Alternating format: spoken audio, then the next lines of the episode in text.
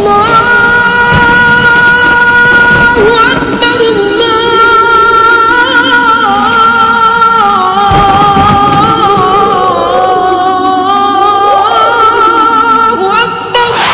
الله الرحمن الرحيم. نداء نداء نداء نداء. نداء. يا أيها المسلمون بن عبد الله أنا النبي لا كذب أنا ابن عبد المطلب. لقد كان لكم في رسول الله أسوة حسنة لمن كان يرجو الله واليوم الآخر لمن كان يرجو الله واليوم الآخر وذكر الله كثيرا. هلموا إلي أيها الناس هلموا إلي أيها الناس.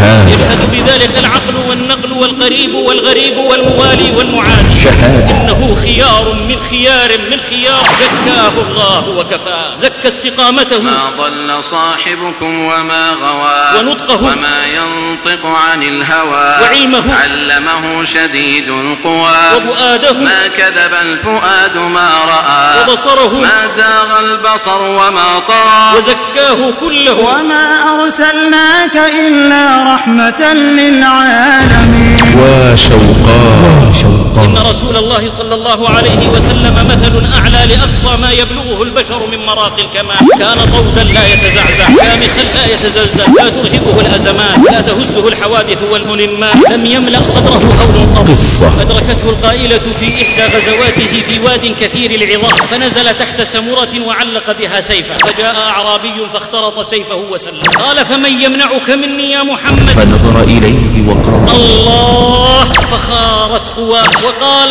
كن خير آخذ يا محمد فعفى عنه يتألم. صلى الله عليه وسلم فلله ما أشجعه وما أحلمه. ولقد رأيتنا يوم بدر. ونحن نلوذ ونتقي برسول الله صلى الله عليه صلى وسلم. وإن الشجاع منا للذي يحاذي به. في يوم حنين. يركض بغلته البيضاء في نحر العدو ويترجل عنها حينا فلا يرى أحد كان أشد منه يومئذ. وشوقا سئلت عائشة رضي الله عنها عن خلقه فقالت كان خلقه القرآن بهذا الخلق نصر الله الإسلام على يد أبي بكر رضي الله عنه يوم الردة. والإمام أحمد رحمه الله يوم المحنة رجال. هذا الخلق مع إيمان كالجبال هو الذي حرك سيف الله خالدا رضي الله عنه فدمر جيش مهران الفارسي رجال. من هؤلاء شاعر شجاع استنفر فوجب عليه النفير. لما سمع يا خيل الله اركبي وبالجنة أبشري إنهم هذا رجال الخلق مع الإيمان والذي جعل الشيخ ابن باز رحمه الله أسدا إذا علم بظلم يقع على المسلمين أو عدوان على شريعة رب العالمين. أيها الجيل لقد كان المسلمون على عدوهم صخورا وجنادا وكانوا عليهم بصصا وسموما. أيها الجيل إن سلاحنا الذي لا يفل هو إيماننا. أيها الجيل المسلمون جسد واحد. المسلمون جسد واحد. فإذا حاول تفريقها محاول سفهته السواحل باتحاد أمواجها. وصدمته الجبال بتناوح أثباجها واشتباه فجاجها. وكذبته الصحاري بسرابها وسراجها. أيها الجيل الشجاعة ليست منازلة في الحروب فحسب. أيها الجيل الشجاعة تكليف يلتزم المسلم أداءه في السلم والحرب. أيها الجيل الأمر بالمعروف والنهي عن المنكر في عالم شجاعة. الثبات أمام الشبهات والشهوات. شجاعة. فعل أوامر الله والكف عن نواهي الله. شجاعة. الدفاع عن النفس والمال والعرض والدين والمظلوم. شجاعة. ثبات المسلمة أمام شبهات أدعياء تحرير المرأة شجاعة. هكذا كوني ولا تخشي أذى. من أحب الشهد قاس الإبارات أيها الجيل. العمل العمل بكتاب الله. تلك نصرته حقا. تلك نصرته حقا. تلك نصرته حقا. مؤسسة مواكب المجد للإنتاج الإعلامي والتوزيع بعنيزة تقدم. إيماض البر إيماض البر إيماض البر محاضرة يلقيها على مسامعكم فضيلة الشيخ علي بن عبد الخالق القرني. لسنا في حالة هجوم لكن علينا أن نشعر من تسول له نفسه أن يقترب من حياضنا أننا لسنا اللقمة السائغة بل اللقمة المرة التي لن يشعر معها بسعادة إن حاول بلعها أبدا بل تسد حلقه حتى تقضي عليه. والله غالب على أمره. الحمد لله الذي قد أنزل كتابه وللرسول أرسلا. اللهم لك الحمد حمدا يليق بجلال وجهك وعظيم سلطانك ولك الحمد زنة عرشك وعدد خلقك ورضا نفسك ومداد كلماتك. لا تشكر نعمتك إلا بنعمتك ولا تنال كرامتك إلا برحمتك. أنت أهل الثناء والمجد فامن بجميل من الثناء المواتي. يا محب الثناء والمدح إني من حيائي خواطري في شتاتي. حمدنا وثناؤنا ليس إلا هبة منك يا عظيم الهبات. لو نظمنا قلائدا من جمان ومعان خلابة بالمئات. لو برينا الأشجار أقلام شكر بمداد من دجلة والفرات. لو نقشنا ثناءنا من دمانا أو بذلنا أرواحنا الغاليات أو وصلنا نهارنا بدجانا في صلاة وألسن ذاكرات أو قطعنا مفاوزا من لهيب ومشينا بأرجل حافيات أو بكينا دما وفاضت عيون بلهيب المدامع الحارقات ما أبنا عن همسة من معاني في حنايا نفوسنا ماكنات أي شيء أبقى وأنقى وأرقى من حروف بمدحكم مترعات فارق الحب والنوى جل شانا لم يزل مرغما أنوف الطغاة. الولي المتين ما خاب ظن لنفوس في فضله طامعات. الحمد لك لا ند لك والملك لك.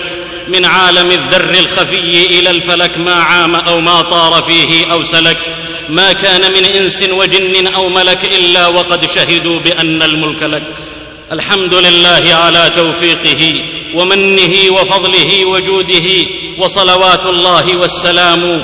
ما ناح طير الأيك والحمام على النبي المصطفى البشير الهاشمي المجتبى النذير وآله من بلج الصباح وصحبه ما هبت الرياح. بذكر الله ترتاح القلوب ودنيانا بذكراه تطيب. من شاء في ظل السعادة هجعة فهنا تشاد صروحها وتقام. أو رام نسيان الهموم فها هنا تنسى الهموم وتنسخ الآلام. سبحان من لا هدي إلا هديه نفنى ويبقى الواحد العلام. أي فلذات الأكباد وثمرات الفؤاد فتيان الحمى وجنود الهدى معاقد الأمل ورجال العمل. قادة السفينة في موج كالجبال وليل خافت الذبال حداة القافلة في خضم العواصف الهوج والملتويات العوج نضر الله هذه الوجوه التي أحسبها في الخير قد رقت أنداؤها وتجاوبت أصداؤها وغردت اطيارها وتنفست أزهارها وفاح أريج أصائلها وأسحارها. فالسعد والإيمان في بسماتها والورد والريحان من نسماتها. في هذه الليلة الغراء التي لا أرى فيها إلا المغوار وأبا المغوار والرجال وأبناء الرجال وأحفاد الرجال أحييكم بتحية الإسلام. تحية ظامئ لريكم ورياكم متطلع لسهيلكم وثرياكم. تحية الأبوة للبنوة والشيخوخة للفتوة والقرابة للأخوة. فالسلام عليكم ورحمة الله وبركاته. تصافح مواطن الإحساس من نفوسكم وتخالط معاقد الإيمان من قلوبكم. وتحرك أوتار الحمية في صدوركم. سائلين لكم التأييد من ذي العرش المجيد وزيادة في النعيم وسياده تدفع إلى حرم العز من ثنية التنعيم. أهلا بني طه ونون والضحى وبني تبارك والكتاب المحكم وبني الأباطح والمشاعر والصفا والركن والبيت العتيق وزمزم. حياكم الله وأحياكم للأمة ترفعون منارها وتورون نارها وتقومون منادها وتصلحون فسادها وتنفقون كسادها وتحسنون تهيئتها وإعدادها فتملكون قيادها وتستنشقون رندها وعرارها وشيحها وقيصومها وريحانها. جمع الهداية قد شرفت منازلا قدر المنازل عن سناها نازل كم سرت فيها نحو ربعك منشدا لك يا منازل في القلوب منازل. معشر الإخوة غير خاف على الغبي والنبي والحليم والسفيه أننا نعيش مرحلة حرجة لم يسبق لها مثال. الأمة كثير فيما يعد العادون لكنهم مع هذا العدد مبددون. مدوا يدا لغريب بات يقطعها وكان يلثمها لو أنه لطم. أسراهم في سجون البغي ما عرفوا لون الحياة وقتلاهم بلا قود. بنو اللقيطة داسوا حرمة الصحف واستأسد الغي حين استنوق الرشد. يهان كتاب الله في حملة إذلال منظمة. فلا تنشق مرارة ولا تثور حرارة فتتخذ مواقف تدل على الثأر للكرامة. ماذا سيبقى من كرامة ديننا لما تداس وتستباح مصاحف ردود أفعال هلاهيل لا تتناسب مع فداحة المصيبة ومقدار الإهانة؟ فلم يجد أبرهة حتى من يقول أنا رب الأسرى وللمصحف رب يحميه فواذ الله في زمان الصقور سرنا حماما. كيف يحيا مع الصقور الحمام؟ وقع السقف يا صناديد قومي. أوصاحون أنتم أم نيام لا يهين الجموع إلا رضاها رضي الناس بالهوان فهانوا. ولا عجب إذا أرخصت نفسك عند قوم فلا تغضب عليهم إن أساءوا. لو كنت من هاشم لم تستبح صحفي بنو اللقيطة من قرد بن نصراني أمة تداعى عليها الأعداء فإذا هي في عمومها غثاء لا منفعة ولا غناء. في اضطراب واحتراب السرائر منها بليت والصحائف نشرت. والدفائن نبشت فهي والأحداث تستهدفها تعشق اللهو وتهوى الطربا تساق إلى الذبح خاضعة وترفع للذابحين الذنب. تتلمس الهداية من مطالع الضلال وتطلب الشفاء بأسباب المرض العضال. تبحث عن الدليل وهو معها وحي من ربها. يراد لها ومنها أن تفزع إلى عدوها. تتعادى لإرضائه وتتمادى بإغوائه. تتنازل عن عقلها لعقله وإن كان مأفونا وعن فكرها لفكره وإن كان مجنونا. يراد لها أن تلقح فضائلها برذائله وتهزأ بماضيها افتتانا بحاضره وتسخر من رجالها إعجابا برجاله وتنسى تاريخها لتحفظ تاريخه وتحتقر لسانها احتراما للسانه وتحت ضغط ما يراد لها. تضاءلت فيها السوابق وتصاهلت عرج الحمير وترجل الجنس اللطيف مخلفا فينا شبابا للأنوثة ينتمي. ونطق الرويبضة والتافه وأشار بالرأي البليد لذي الذكاء وتؤم أشباه الرجال نساؤها. خابت ذكور إذ تؤمهم النساء. ووئدت الأخلاق بأيدي نساء بلحى. من كل ذي وجه لو أن صفاته تندى لكان من الفضيحة يقطر. بئس المناخ.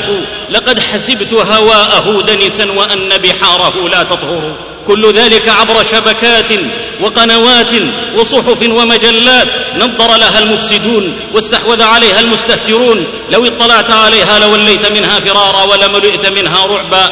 ولا زالوا يخصفون عليها زخرف القول غرورا. واتخذوا معها القرآن مهجورا. تنفث السموم وتحمل النفاق والتدجيل. فإذا الحق باطل والأباطيل حقوق والإفك اثوم قيلا شعارها من ذا يعيب الهز للبطون وذاك من روائع الفنون. الدين أن تبدو ظريفا مرنا وإن عبدت نعجة أو وثنا. ما الدين بالعفاف والصلاة؟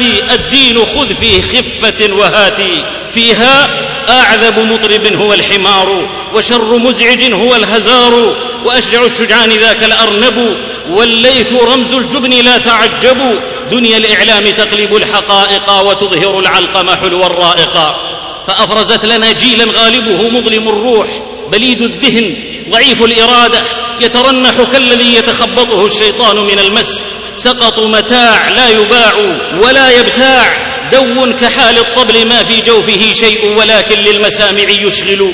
هبل إذا اجتمعوا صاحوا كأنهم ثعالب ضبحت بين النواويس رؤاهم أهدافهم ما عرضت إلا رأيت عجبا ترى أناسا يتمنون العمى وآخرين يحمدون الصمم. معشر الإخوة إن بلاءنا ليس في هجمة عدونا فحسب بل إن من بلائنا فئة من بني جلدتنا هي بمثابة بوق عدونا. لا دور لها سوى ترديد كلامه لكن بصوت أعلى. آلة صماء يديرها كما شاء ويريدها على ما شاء. يحركها للفتنة فتتحرك لتغطي الشمس بغربال وتطاول العمالقة بالتنبال يدعوها لتفريق الصفوف فتستجيب وتجيد التخريب. يريدها حما تنهك فتكون طاعونا يهلك. يريدها لسانا فتكون لسانا وعينا واذنا ويدا ورجلا ومقراضا للقطع وفاسا للقلع ومعولا للصدع.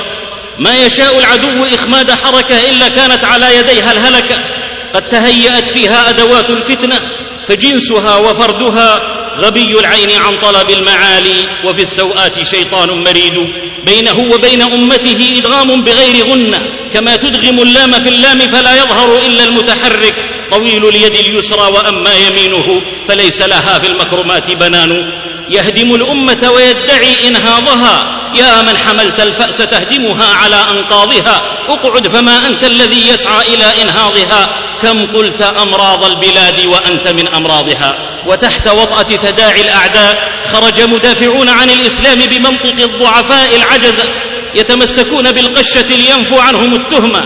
فلا الإسلام نصروا ولا لأعدائه كسروا وضروا وما نفعوا بل سوغوا وميعوا وخلطوا البعر بالدر الثمين فلم يميز بين غث وسمين. فجاءوا بالكفن في ثياب العرس وعرضوا النوائح في مواكب الفرح فصارت الأمة في عمومها تمثالا لا يؤوي بل يغري وسرابا يخدع ولا يروي وما ظلمهم الله ولكن كانوا أنفسهم يظلمون.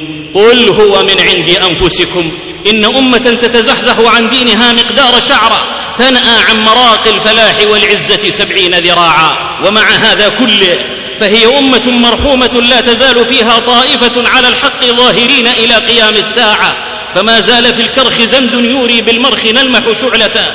وما زلنا نرى من السنان صفحة. لا تقل ذلت فما يصدق أن يستذل الفار ليث الأجم. ما غفى طرفي ولا قلبي سها. لم أزل ألمح في روضتنا وجنة الورد وأهداب المها. لم أزل أحمل في ذاكرتي صورة النجم الذي فوق السهى والناس مثل الأرض منها بقعة تلقي بها خبثا وأخرى مسجد. لهذا كله كانت هذه الكلمات بعنوان إيماض البرق في خلق سيد الخلق صلى وسلم عليه الحق. خفق القلب له لما ومض. بارق شب الجوى لما برق. خلته من بين أسداف الدجى أملا من بعد يأس قد برق. إيماض يقول إن المعركة مع أعداء الله ليست معركة خاطفة سريعة لكنها شاقة طويلة مستمرة ولا يزالون يقاتلونكم حتى يردوكم عن دينكم إن استطاعوا. نحتاج معها إلى طول نفس وشدة صبر وعمق إيمان ورسوخ يقين وبذل جهد وتضافر جهود لاستنقاذ الغثاء من دوامة السيل. فالسيل فيه غرق وويل ورسولنا صلى الله عليه وسلم في ذلك أسوى. فإن لم نجعل الإنقاذ نهجا فسوف تضيق بالدمع المآقي. إيماض يقول لئن تخلينا اليوم عن كل وسائل الانتصار المادية فقد بقي في أيدينا سلاح من أمضى الأسلحة لا يقوم له شيء. لا يأتيه الباطل من بين يديه ولا من خلفه. والله ما هي إلا نفحة من نفحاته تهب على هذا القطيع المبدد. فإذا قلوبهم مجتمعة ونوافرهم متآلفة وأخلاقهم شامة كلمات رب العالمين بها سما عقل وفيها للظلام كواشف. إيماض يقول زمزم فينا ولكن أين من يقنع الدنيا بجدوى زمزم؟ إيماض يقول إن الدعوة إلى الله بأخلاق الإسلام روح تجري ونفحة تسري حقيقة جذابة ليس بين النفوس وبين الإذعان لها إلا إشراقها عليها. ولولاها لساوى الليث ذئبا وساوى الصارم الماضي قرابا. يشهد بذلك العقل والنقل والقريب والغريب والموالي والمعادي. يذكر الأستاذ النجار أن أحد عقلاء الغرب وقف يخاطب جمعا من المسلمين يقول يا أيها المسلمون إنكم لن تستطيعوا أن تسايروا الغرب اليوم لا اقتصاديا ولا عسكريا ولا سياسيا ولا اعلاميا ولكنكم تستطيعون أن تجعلوا هذا الغرب المتكبر المتغطرس المستعلي يجثو على ركبه أمامكم بالإسلام. ثم يقول إيتوني بأربعين شابا يحسنون فهم هذا الدين فهما دقيقا ويحسنون تطبيقه على أنفسهم تطبيقا دقيقا ويحسنون عرضه على الناس بلغة العصر عرضا دقيقا وأنا أضمن لكم أن أفتح بهم الإمريكتين الشمالية والجنوبية. حاله ولسوف تشرق شمسكم بسمائهم يوما وليست بعد ذلك تغرب. والتاريخ أثبت أن انتشار الإسلام في بقاع من آسيا ورقاع من إفريقيا لم يكن بجيوش ولا حشود بل بأخلاق الإسلام التي كان يتعامل بها معهم تجار الإسلام. ليس بعد اليقين يا عين شك أكد الفعل ما حواه الكلام. ايماض يقول إننا نعيش أزمة أخلاق وإننا أمة الأخلاق وإنما الأمم الأخلاق إذا الأخلاق قد ولى ذووها فقل يا موت مر بنا سريعا.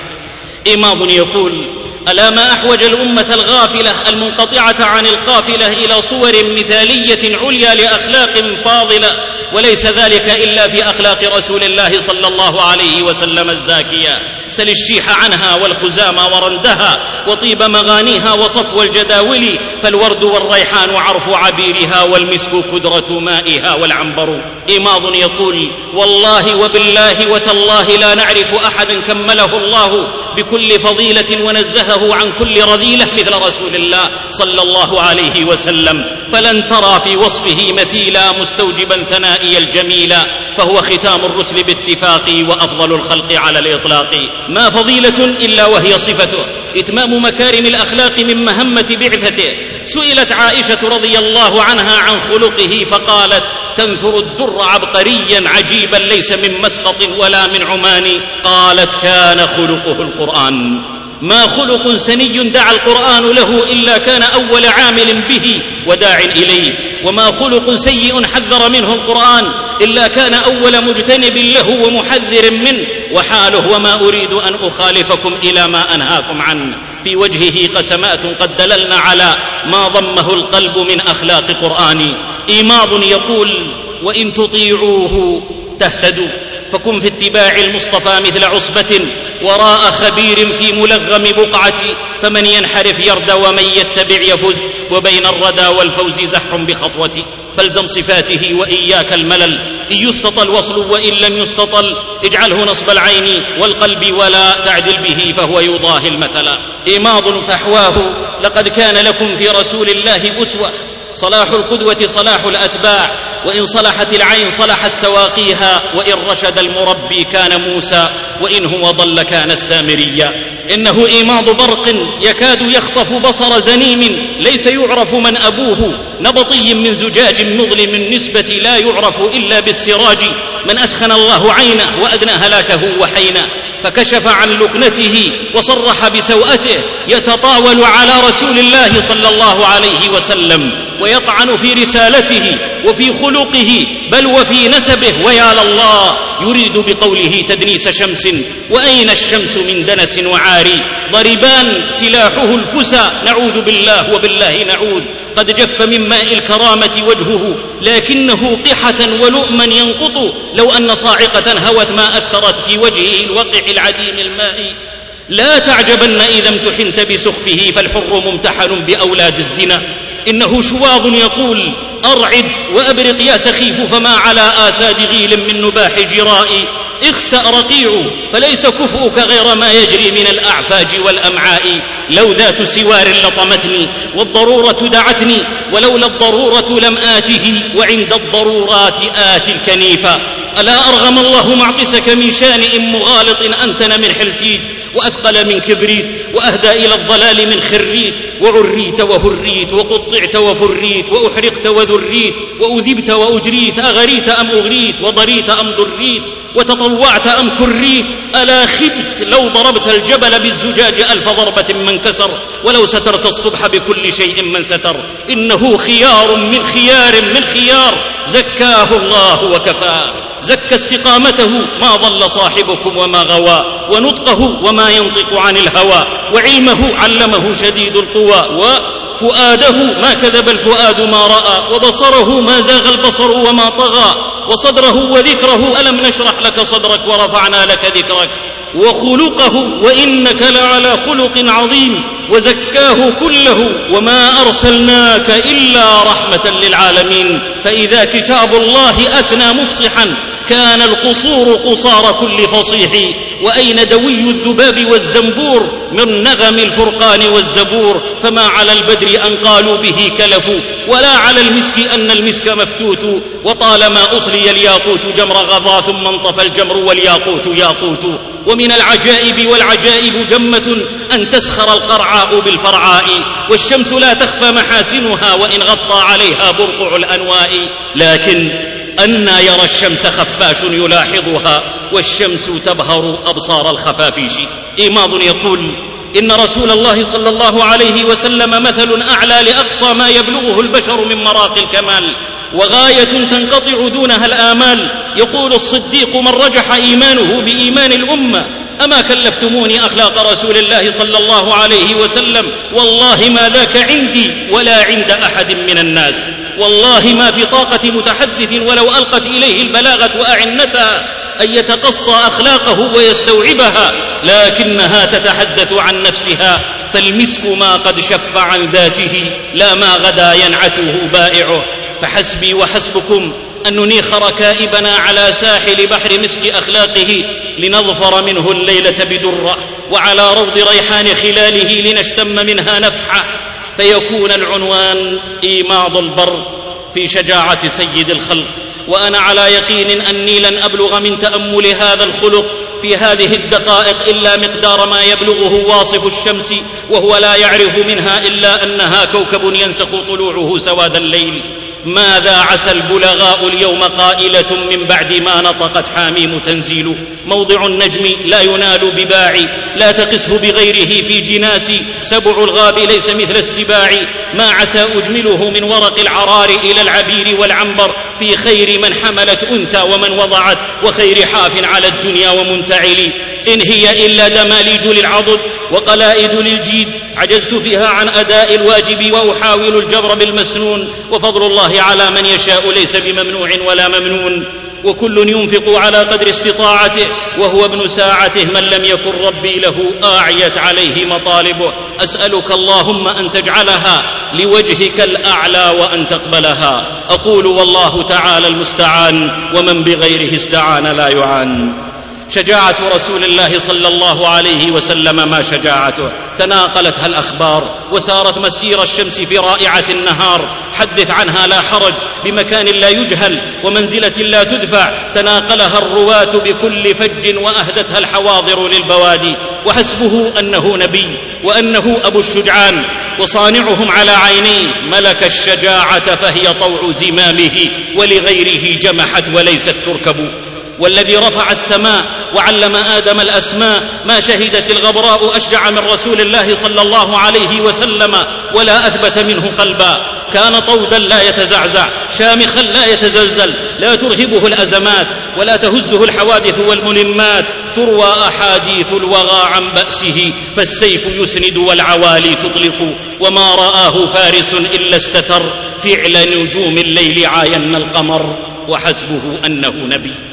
كان صلى الله عليه وسلم أشجع الناس. حين خرج على قومه بدعوة ينكرونها جميعا وليس له من معين سوى ربه فصدع بها في جميع الأماكن والأزمان والأحوال فوق الجبل وفي المسجد وفي الطريق والسوق في المنازل والمواسم والحواضر والبوادي حتى في المقابر. في الحضر والسفر والأمن والقتال والصحة والمرض وحين يزور وحين يزار. دعا من احبوا ومن ابغضوا ومن استمعوا له ومن أعرضوا عنه. خطيبه يقارع الخطباء وشاعره ينازل الشعراء. دعاته يجوبون الآفاق باستنفار دعوي. لم تملك قريش امامه إلا أن تقول لا تسمعوا لهذا القرآن والغوا فيه لعلكم تغلبون. بذل وسعه واستخدم كل أسلوب ووسيلة مشروعة في حلم وانات وهدوء قذف بالحق على الباطل فأزاح العلل وسد الخلل وقال ما يرضي الله وإن أغضب البشر؟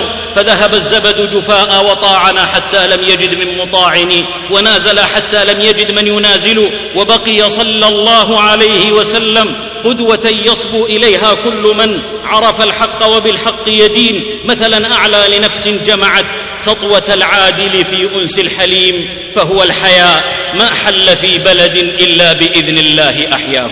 وحسبه أنه نبي.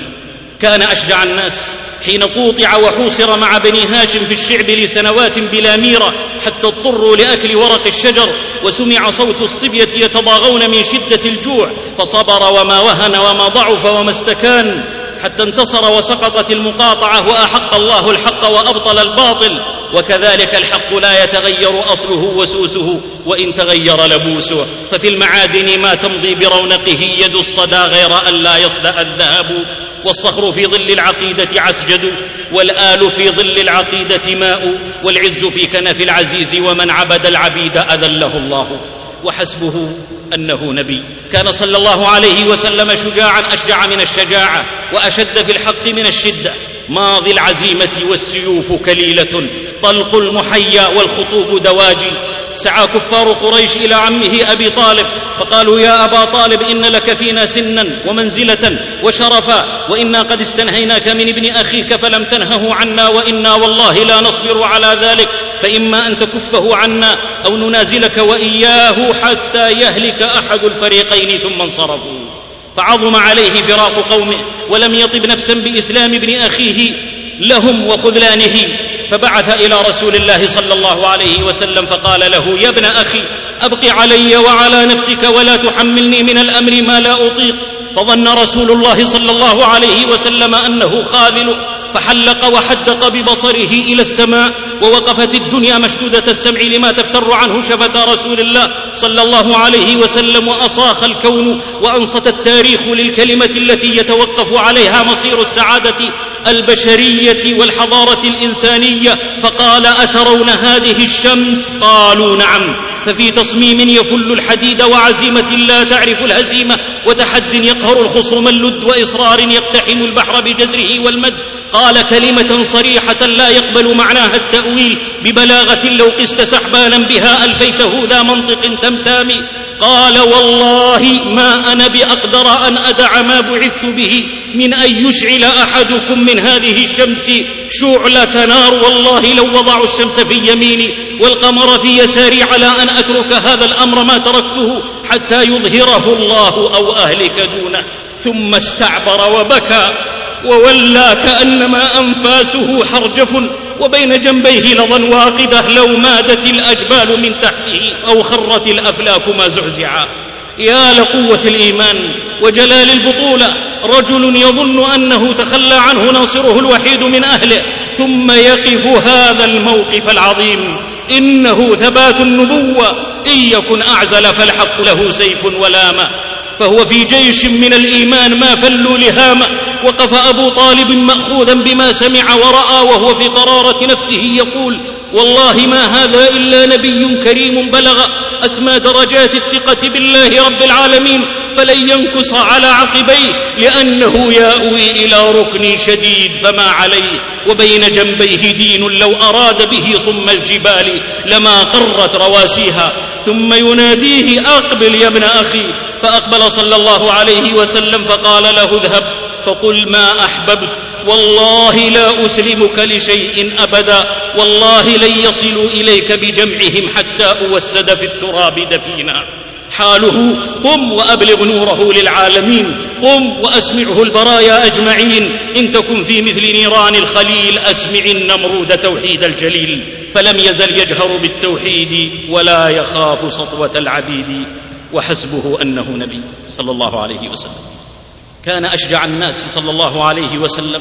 عرضت عليه المغريات من مال وملك وشرف وجاه ونساء نظير أن يتنازل عن دعوته فأبى ذلك العرض وازدراه. ورفضه متميزا كالليث ديس عرينه متوثبا يدعو الرجال نزالي. لا تذكروا نار الصواعق عنده نار الصواعق عنده كذبالي. قال قائل قريش يا معشر قريش إنه والله قد نزل بكم أمر ما أتيتم له بحيلة. قد كان محمد غلاما حدثا فيكم أصدقكم حديثا وأعظمكم أمانة. حتى إذا رأيتم الشيب في صدغيه قلتم ساحر كاهن شاعر مجنون. والله ما هو بذلك فانظروا في شأنكم. وما معهم إلا العناد وما بهم من العقل والإنصاف مثقال درهم. أجمعوا رأيهم على أن يفاوض ويغرى بالدنيا والنساء وهو القائل صلى الله عليه وسلم فاتقوا الدنيا واتقوا النساء. انتدبوا لتلك المهمة أبا الوليد عتبة فأتى رسول الله صلى الله عليه وسلم وقال يا محمد أنت خير أم هاشم؟ أنت خير أم عبد المطلب؟ أنت خير أم عبد الله؟ فلم يجبه رسول الله صلى الله عليه وسلم لأنه يريد هدايته. فمن الحكمة الا يدخل معه في معارك جانبية تعيقه عن ذلك الهدف. لقد كان بإمكانه صلى الله عليه وسلم أن يقول أنا أفضل وصدق فهو سيد ولد آدم أجمعين. لكنه بذلك قد يضيع الفرصة الذهبية من هداية هذا الرجل. وكان بإمكانه أن يثني على آبائه بما فيهم من صفات حميدة لكنه بذلك يتيح الفرصة لعتبة أن يلزمه بما يترتب على ذلك من اتباع دينهم وقد فعل. ولذا آثر بحكمته عدم الإجابة. فالسؤال لا يستحق ذلك لأنه ليس في صميم الموضوع الذي عقد من أجله الحوار. فهم عتبة ذلك فقال إن كنت تزعم أن هؤلاء خير منك فقد عبدوا الآلهة التي عبت. وإن كنت تزعم أنك خير منهم فقل حتى نسمع قولك. والله ما رأينا سخلة أشأم على قومه منك. فرقت جماعتنا وعبت ديننا وفضحتنا. والله ما ننتظر إلا مثل صيحة الحبلى فيقوم بعضنا إلى بعض بالسيوف. فنقتتل حتى نتفانى ويا له من عور عن الحقيقة. لا بد في العور من تيه ومن صلف لأنهم يبصرون الناس أنصافا. من أين يدري الفضل معدومه؟ لا يعرف المعروف إلا ذووه. تظن بعض القوم علامة وهو إذا ينطق بوم يفوه. ثم ألقى عتبة حباله وعصيه إغراءات تغشى البصائر وتزيغ الأبصار بلغة مسمومة ما لامست مستشرفا لها إلا أهدته السم ونزعت منه الروح وأبقت الجسم وكم لعبت بهذه النغمات النشاز أصابع من على أوتار فلم يبال الصادقون بما وقع منها وطار قال يا محمد إن كان إنما بك المال جمعنا لك من أموالنا حتى تكون أكثرنا مالا. وإن كنت تريد شرفا سودناك فلا نقطع أمرا دونك. وإن كنت تريد ملكا ملكناك. وإن كان شيئا تراه لا تستطيع رده عن نفسك. طلبنا لك الطب حتى نبرئك. وإن كان إنما بك النساء فاختر من أجمل نساء قريش عشرا. يا محمد قل نسمع. فلو كان الحديد للينوه ولكن كان أشد من الحديد. في حلم ورحابة صدر أعرض عن ترهات عتبة وأغضى عن سبابه وقال في أدب النبوة يكنيه أفرغت يا أبا الوليد؟ قال نعم. فأعلن موقفه الحاسم بشجاعة نادرة دون مراوغة أو مداهنة أو استعطاف أو استلطاف لأن قضيته قضية عقيدة تقوم على الصراحة والبيان فلا تنازل ولا إدهان كالكوكب الدري تلقاه. العز بين يديه والجاه والأرض في عينيه خردلة وعلى عبيد الأرض نعلاه. قذف باطلهم بأوائل فصلت فالشمس منها سطعت وحسمت ورفعت الحجاب وأثارت الإعجاب. ومحت السلب بالإيجاب حاميم تنزيل من الرحمن الرحيم. كتاب فصلت آياته قرآنا عربيا لقوم يعلمون بشيرا ونذيرا فأعرض أكثرهم فهم لا يسمعون. عتبة يسمع القرآن من فم من أنزل عليه القرآن فيلقي يديه خلف ظهره وقد فغر فوه مأخوذا بسلطان البيان. ورسول الله قد استحضر عظمة الله الذي خاطبه به. يتلوه بكل أحاسيسه ومشاعره ويهوي به على إغراءاتهم ومطامعهم فكان الآي صاعقة عليهم تشب على مطامعهم سعيرا. كذاك السيف أمضى وهو هاو وأقطع مضربا منه شهيرا. لما بلغ قول الله فإن أعرضوا فقل أنذرتكم صاعقة مثل صاعقة عاد وثمود. هب عتبة مذعورا قد خيل إليه أن الصاعقة قد حلت به فأمسك بفم النبي صلى الله عليه وسلم يناشده الله والرحم إلا صمت فصمت رسول الله صلى الله عليه وسلم ووقع الحق وبطل ما كانوا يعملون فغلبوا هنالك وانقلبوا صاغرين انقلب إلى قومه فلما رأوه قالوا نحلف بالله لقد جاءكم بغير الوجه الذي ذهب به قد نطقت بضعفه العيون ما أبلغ العيون إذ تبين. بادروه ما وراءك يا أبا الوليد فقال وقد آمن بسلطان اللغة والبيان وإن لم يؤمن بالقرآن. ما هو والله إلا أن جئته فعرضت عليه ما عرضت. ثم سمعت منه قولا والله ما سمعت مثله قط. والله ما هو بالسحر ولا بالكهانة ولا الشعر. ما فقهت إلا قوله أنذرتكم صاعقة مثل صاعقة عاد وثمود. فأمسكت بفيه وناشدته أن يكف. ولقد علمتم أن محمدا إذا قال شيئا لم يكذب يا معشر قريش أطيعوني واجعلوها بي وخلوا بين هذا الرجل وما هو فيه. والله ليكونن لقوله الذي سمعت نبأ عظيم. قالوا سحرك والله يا أبا الوليد. فعاد كالكلب بالوصيد وكان قريبا على صحة فقد داخلته حروف العلل. ولا عجب من يكن للجرب خلا ليس يخلو من إصابة. وهل يبصر الرمداء شمس الضحى وهل يحس بطعم العذب من إيف في الفم؟ والله متم نوره ولو كره الكافرون. معشر الإخوة إنها إشارة منه صلى الله عليه وسلم في شجاعة فذة مفادها لا لقاء بين الحق والباطل لا اجتماع بين النور والظلام. الاختلاف جوهري يستحيل معه اللقاء. على شيء في منتصف الطريق الأمر لا يحتاج إلى مراوغة ولا مساومة. ليس إلا الخروج عن الكفر بجملته إلى الإسلام بجملته وإلا فالبراءة التامة. لي عملي ولكم عملكم أنتم بريئون مما أعمل وأنا بريء مما تعملون. إن قوة الهجمة اليوم على الدين ينبغي أن تقابل برد مكافئ في غاية الوضوح بعيدا عن التعميم والتمييع فالأمر جد لا هزل فيه ودوا لو تدهن فيدهنون لا بد من الوضوح التام في القضايا المصيرية التي لا تحتمل إلا وجها واحدا. قل يا أيها الكافرون لا أعبد ما تعبدون. من يملك النبع لن يحتاج من ظمأ إلى الدلاء ولن يحتاج للقرب. يا ابن الإسلام إن الرؤوس التي رفعها الإسلام تأبى أن تخضع لغير الإسلام وإن الألسنة التي استقامت على قول الحق تأبى أن يلويها لاو لغير الحق. الإسلام دعوة ربانية لا مجال فيها للمساومات مهما كانت الدوافع والإغراءات والمبررات. فإذا نثر الحب وتساقطت العصافير وطرح الأب وتهافتت اليعافير فكن ليثا ديس عرينه ووسم عرنينه وأبرق وأرعد وقلها بملء الفم. مطعم خبيث لا يأكله إلا الخاطئون والذي خلق الضب وأنبت النجم والأب. وفلق النوى والحب لو حالف بطن الراحة الشعر وسقطت السماء على الغبراء وصار الشرق غربا والشمال جنوبا فإني لأرجو الله ألا يزل لي قدم ولا يزيغ لي بصر ولا أحيد عن مبدأ حق. إني على بينة من ربي. ألا يا قبح الله شهوة أبيع بها ديني وأعق بها سلفي وأهين بها نفسي وأهدم شرفي وأكون عارا على أمتي. عرى العقيدة جلت عن مساومة ما قيمتي في الملا من غير معتقدي. هل يصير الحر عبدا آبقا؟ هل يصير الصقر مثل الرخم؟ هل يتيه الشهم في أوهامه ينحني بعد بلوغ القمم؟ لا لا يكون العير مهرا لا يكون المهر مهر المهر مهر. وحسبه أنه نبي. كان صلى الله عليه وسلم أشجع الناس كبير الهمة لا ينقض عزمه ولا ينكث عقده. أصالة عزم أخجلت كل صارم من البيض حتى خاف أن يتجرد. وحسب الفتى من عزمه خير صاحب يؤازره في كل خطب يؤوده. فإن لم يكن للمرء من عزماته نصير فأخلق أن تخيب جدوده. أشار الشباب على رسول الله صلى الله عليه وسلم قبل أحد بالخروج إلى المشركين خارج المدينة. وكان صلى الله عليه وسلم يرى القتال داخلها. فنزل على رأيهم وعلم الله أنه ما به إليهم من حاجة ولكن ليستن به من بعده من القادة كما قال الحسن رحمه الله. صلى بالمسلمين ثم دخل منزله فتدجج بسلاحه وخرج في كامل عدته وأمرهم بالخروج إلى العدو. فندم ذو الرأي منهم حين شعروا أنهم أشاروا عليه بخطة كان يفضل غيرها. فقالوا يا رسول الله ما كان لنا أن نخالفك فامكث واصنع ما شئت.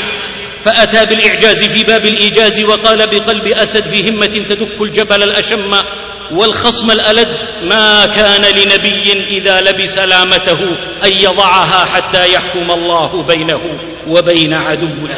ماضي البصيرة غلاب إذا اشتبهت. مسالك الرأي صاد الباز بالحجل. إن قال برا وإن ناداه منتصر لبى وإن هم لم يرجع بلا نفل. وحسبه أنه نبي. كان صلى الله عليه وسلم أشجع الناس.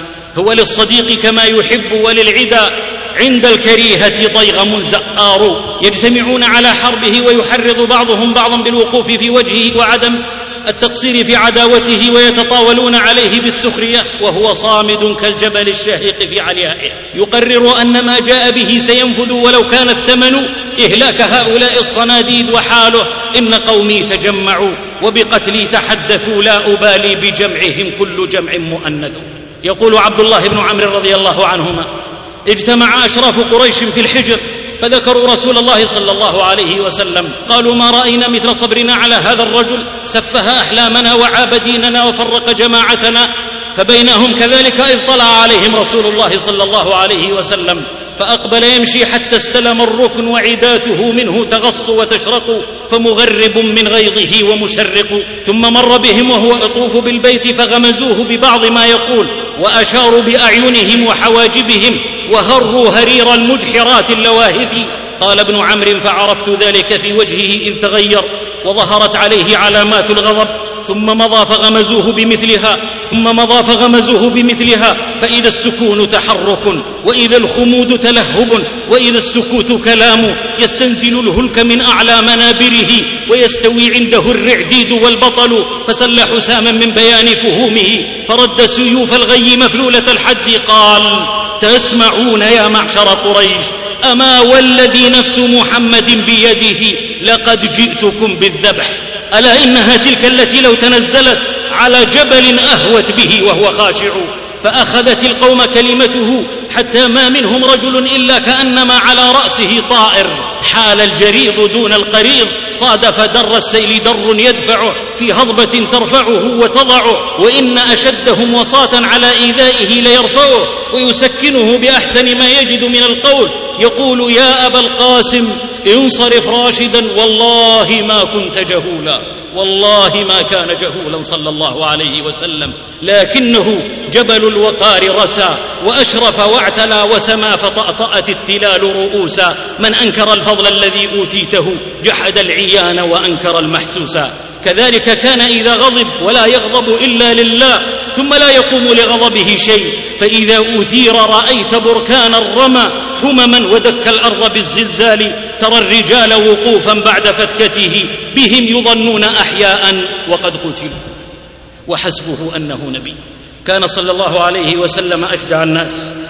أدركته القائلة في إحدى غزواته في واد كثير العظاح فنزل تحت سمرة وعلق بها سيفه وتفرق عنه أصحابه فجاء أعرابي فاخترط سيفه وسلاه ويا لله عدو متمكن وسيف شاهر وموت حاضر. يقول يا محمد أتخافني؟ فلا نفس جزعت ولا حال تغيرت ولا روعة حصلت وما كان إلا الرعد دوى هديده. يقول لا كانما الليث شبيه له فهو أخو الليث لأم وأب. من اتقى الله فاسد الشرى لديه مثل الأكل بالعاوية. قال فمن يمنعك مني يا محمد؟ فاستحضر عظمة الله وقدرته ونصرته لأوليائه وقال يهوي فصيح القول من لهواته كالصخر يهبط من ذرى فهلان الله! فخارت قواه وانحلت وسقط السيف من يده وأمكن من نفسه وقال كن خير آخذ يا محمد! فعفى عنه يتألف. فلله ما أشجعه وما احلمه تهوي الجبال الراسيات وحلمه في الصدر لا يهوي ولا يتزعزع.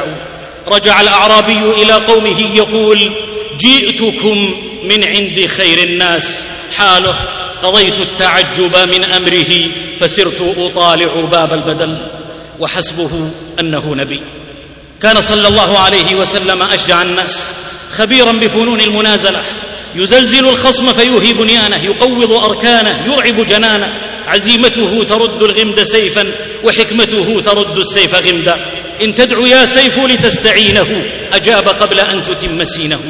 ثبت في سنن الترمذي رحمه الله أن ركانة مصارع لم يضع أحد جنبه على الأرض.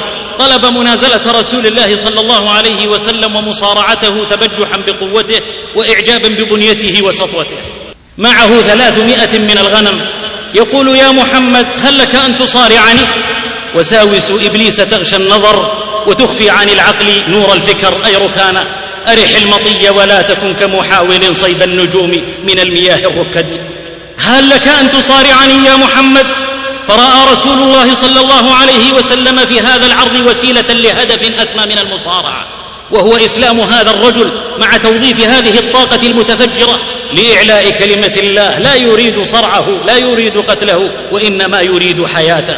فما هو إلا الغيث. أما وقوعه فخصب وأما ماؤه فطهور. صلى الله عليه وسلم.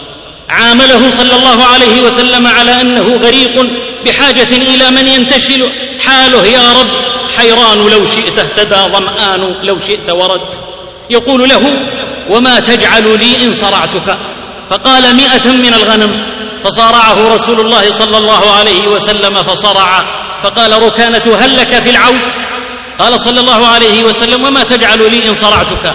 قال مائه أخرى. فصارعه رسول الله صلى الله عليه وسلم فصرع هو بالله وهل يخشى انهزاما؟ من يكون الله في الدنيا نصيرا. قال هل لك في العود؟ قال صلى الله عليه وسلم وما تجعل لي إن صرعتك؟ قال المئة الباقية. فصارعه رسول الله صلى الله عليه وسلم وصرعه ثم بقي عليه كسرت شوكته مالت هامته ارتطم بالأرض ظهره هوى بأسه ووهت قواه ومع ذلك فقد ذهب ماله وصار حاله وإني لمقدام وعندك هائب وفي الحي سحبان وعندك باقل ثم قال يا محمد والله ما وضع جنبي على الأرض أحد قبلك وما كان أحد أبغض إلي منك وأنا أشهد أن لا إله إلا الله وأنك رسول الله حاله والله ما على الأرض أحد أحب إلي منك اليوم. واسبلت العينان منه بواكف من الدمع يجري بعد سح بوابل والليل ولى والظلام تبددا والصبح أشرق والضياء تجددا فصار حال ركانه عملت الجزم بي وخفضت مني محل النصب ثم رفعت حالي قام عنه صلى الله عليه وسلم ورد عليه غنما فهدفه هدايته فما الدنيا والله ببغيته يرى الدنيا وإن عظمت وجلت لديه أقل من شسع النعال ومن شيمة العظم المهند أنه يخاف ويرجى مغمدا ومجردا. وحسبه أنه نبي تبلى عظامي وفيها من محبته حب مقيم وشوق غير منصرم. كان صلى الله عليه وسلم أشجع الناس لا يجارى في قوة رأيه وإدراكه وبعد نظره. فطن تكاد العمي تبصر في الدجى لو أنها اكتحلت بنور ذكائه وقف ضد رغبات أصحابه يوم الحديبية حين بركت ناقته فأعلن مقسما والذي نفسي بيده لا يسألونني خطة يعظمون فيها حرمات الله إلا أعطيتهم حاله مع حرمات الله فديتك بالسويدى من فؤادي ومن حدقي فديتك بالسواد. دارت المفاوضات وسدت قريش السبل وأشيع مقتل عثمان رضي الله عنه فبايع أصحابه تحت الشجرة على الموت وعدم الفرار وتحت ذلك التصميم أرسلت قريش سهيلا للصلح ولا ملامة انهاب ولا حرج لا يزأر الليث إلا فرق الغنم.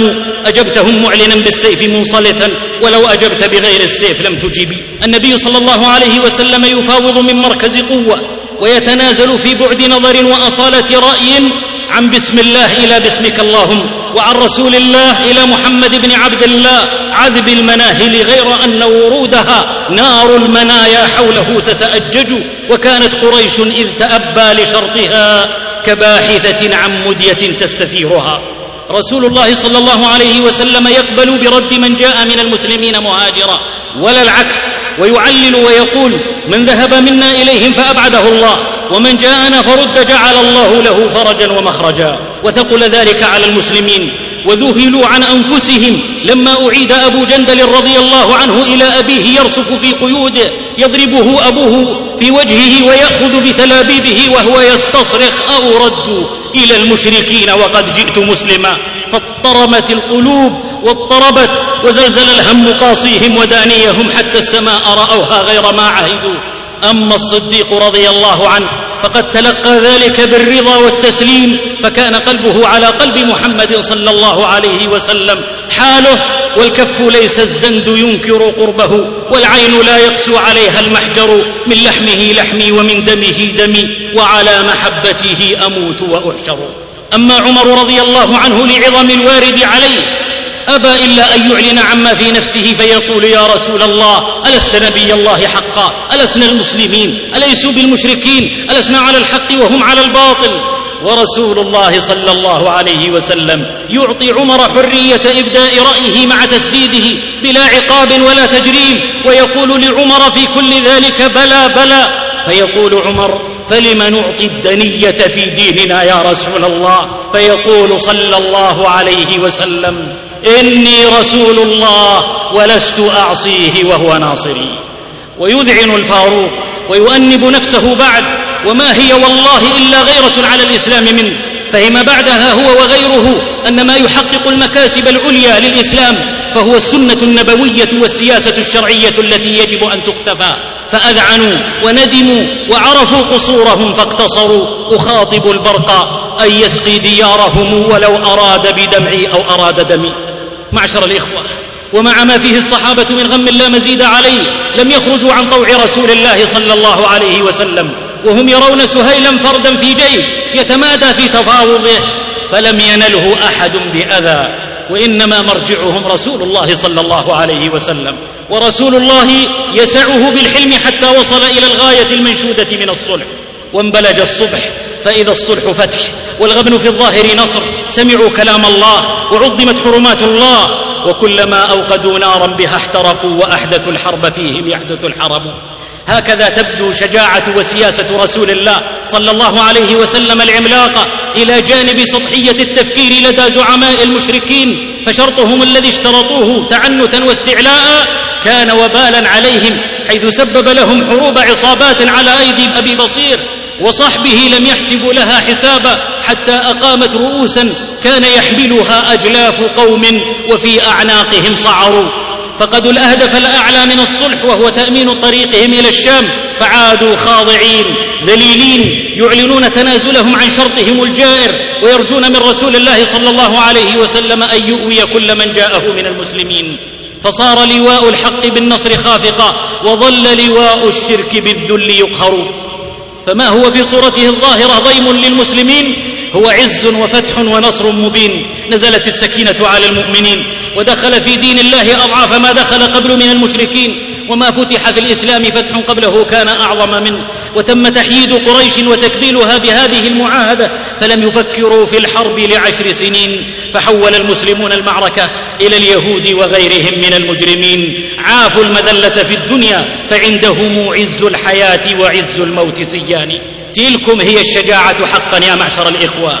تريث في غير عجلة تثبت في تؤدى بعد نظر في أصالة رأي لزوم الوحي مع اتهام الرأي قضاء المصالح على أحسن وجه درء المفاسد في أجمل هيئة من يلاقي النار بالنار يزدها لهبا إطفاؤه يغدو محالا. الحدة والشدة ليست لوازم قوة والتعقل والمداراه ليست مؤشرات ضعف والحزم والقوة والشجاعة حقا فعل ما ينبغي كما ينبغي في الوقت الذي ينبغي. وريث المثابر امضى خطأ وأبلغ من قفزات الصخب وصدق رسول الله صلى الله عليه وسلم. ليس الشديد بالسرعة إنما الشديد الذي يملك نفسه عند الغضب. والسيف لا يمضي بدون روية والرأي لا يمضي بغير مهند. وقد يدفع الإنسان عن نفسه الأذى بمقوله إن لم يدافعه باليد. كان صلى الله عليه وسلم أشجع الناس. خاض غمار الحروب في سبيل الله لإعلاء كلمة الله حتى لم تكن فتنة وكان الدين كله لله. أزال ظلام الغي عن نير الهدى وحكم سيف الحق في كل باطل. مضى فعله المشتق من مصدر العلا فصح له منه اشتقاق اسم فاعل. في يوم حنين اختل نظام جيشه وانفض عنه معظمه وهو ثابت في الميدان لا يبرح مقبل لا يدبر. ظاهر لا يتوارى وكيف يتوارى عن الموت من يوقن أن موته انتقال من حياة نصب ومشقة إلى ما اشتهت نفسه ولذت عينه. يركض بغلته البيضاء في نحر العدو ويترجل عنها حينا فلا يرى أحد كان أشد منه يومئذ كالسيل في دفعاته والسيف في عزماته والموت في وثباته. يشهر نفسه وهو هدف العدو الأعلى ويزأر هلموا إلي أيها الناس أنا رسول الله أنا محمد بن عبد الله أنا النبي لا كذب أنا ابن عبد المطلب تخرج الألفاظ من فيه كما تخرج الدرة من جوف الصدف. له عزمة لو صادمت ركن يذبل ورضوى لهدت يذبلا ومحت رضوى. مناديه ينادي يا أصحاب السمرة يا أصحاب سورة البقرة فجر الندى مكامن الإبا وثاب الفار منهم ولبى وأما الصوت وحاله يا رسول الله ها أنا ذا أنا بعض منك والكف على كل حال لا تضيع المعصمة. وحمي الوطيس وبذل النفيس ورمى رسول الله صلى الله عليه وسلم وجوه القوم بقبضة من تراب قائلا شاهت الوجوه فما خلق الله إنسانا منهم إلا ملئت عيناه من تلك القبضة فولوا مدبرين. قد زلزل الرعب أيديهم وأرجلهم وعاد ثعلبا قفر ذلك الأسد فمجدل ومرمل وموسد ومضرج ومضمخ ومخضب. ونزلت السكينة على المؤمنين وقطع دابر القوم الذين ظلموا والحمد لله رب العالمين. ومن لاذ بالله في دربه كفاه المهيمن من كل شر. كان صلى الله عليه وسلم أشجع الناس على الإطلاق. فر عنه الكماة الأبطال غير مرة وما أحصيت له فرة. ذهل عنه الشجعان ووجم الفرسان غير مرة ولم يحفظ له وجمة على الزعازع والأهوال والباس. لو مادت الأرض يبقى الشام خراس. ما وقعت هيعة أو صيحة أو فزع إلا تقلد السيف في عنقه. وبادر ظهر الفرس يسبق إلى العدو. يستبرئ الخبر ويطمئن أصحابه بشعار. لن تراعوا لن تراعوا. ليس يدنو الخوف منه أبدا. ليس غير الله يخشى أحدا. يغدو وهوج الذاريات رواكد ويبيت يسري والكواكب نوم وحسبه أنه نبي. كان صلى الله عليه وسلم أشجع الناس يحقر كل ما يسميه الناس خطرا. يثبت حين تزلزل أقدام الأبطال رهبا. موقفه أقرب موقف من عدوه. إذا اتقدت جمرة الحرب آوى الناس إليه واحتموا بظله. يتقي الموت به أشياعه حين جف الريق وانشق البصر. يشهد بذلك غصن من دوحته وجزء من جملته. يؤكد العيان بالبيان ويؤيد الإصباح بالمصباح. إنه علي رضي الله عنه. فارس الفرسان وفتى الفتيان. البطل المقدام الهمام الهمام. الليث الكرار مفرق كتائب الكفار. من روي في شجاعته مشهور الأخبار. ما أمسك بذراع علج إلا حار وانقطع نفسه وخار. لو عاين الأسد الضرغام لمته ما لي ما أن ظن رعبا أنه الأسد. يقول علي رضي الله عنه في رسول الله صلى الله عليه وسلم ولقد رأيتنا يوم بدر وقد حمي البأس واحمرت الحدق ونحن نلوذ ونتقي برسول الله صلى الله عليه وسلم وهو أقربنا إلى العدو وأشدنا بأسا وإن الشجاع منا للذي يحاذي به. له من بديع العزم ما لو تلوته على جبل لانهال في الدو ربده له هيبة في قوله وفعاله فلو شاهدته الأسد كانت تهابه. هذه شهادة علي وحسبه أنه رسول النبي. لا تسألن القوافي عن شجاعته. إن شئت فاستنطق القرآن والصحف. كان صلى الله عليه وسلم أشجع الناس. لم يملأ صدره هول قط. وما كر إلا كان أول طاعن ولا عاينته الخيل إلا اقشعرت يكون أمام الخيل أول طاعن ويضرب أخراها إذا هي والتي روي أن أبي بن خلف قال بعد بدر متهددا إن لي فرسا أعلفه كل يوم فرقا من ذره أقتل عليها محمدا. ضل عنك المحال يا من تعنى ليس يلقى. الرجال غير الرجال. هيهات لقد رمت أمرا يا أبي ودونه خياطف الود صعاب مراتبه. شماريخ لو أن أبيا أرادها رأى نفسه فيها أذل من القرد فسينفقونها ثم تكون عليهم حسرة ثم يغلبون والذين كفروا إلى جهنم يحشرون. بلغت المقالة رسول الله صلى الله عليه وسلم وهو بالمدينة فقال بل أنا أقتله عليها إن شاء الله. وحاله فأنتم وعدتم بالهدية قبلنا فكان علينا يا أبي ثوابها. وفي يوم أحد قال رسول الله صلى الله عليه وسلم إذا رأيتم أبيا فآذنوني لأنه صلى الله عليه وسلم لا يلتفت في القتال وراءه. زبر تفادى الأسد من وثباته له مربض عنه يحيد الأكابر إذا ما رأته العين غير لونها. له واقشعرت من عراه الدوائر. أقبل أبي يركض فرسه متدرعا بالحديد. مملوء الوطاب من سوء أدب الخطاب. لو أن خفة عقله في رجله. سبق الغزال ولم يفته الأرنب. يبحث عن حتفه بظلفه. ويجدع مارن أنفه بكفه. يصيح بأعلى صوته. يا محمد لا نجوت إن نجوت. يا محمد لا نجوت إن نجوت. فقال أصحاب النبي صلى الله عليه وسلم يا رسول الله ما كنت صانعا حين يغشاك فقد أتاك وإن شئت عطف عليه بعضنا فكفاكه. فأبى صلى الله عليه وسلم أشد الإباء. بطل تشيعه الأسود إذا غزا. حتى وثقنا أنها من جنده. قنصت مهابته البزاة وصادت الأسد الكماة قشاعم من جرده. فصار حال أصحاب النبي صلى الله عليه وسلم لما أبى نوصيك بالبغل شرا فإنه ابن الحمار.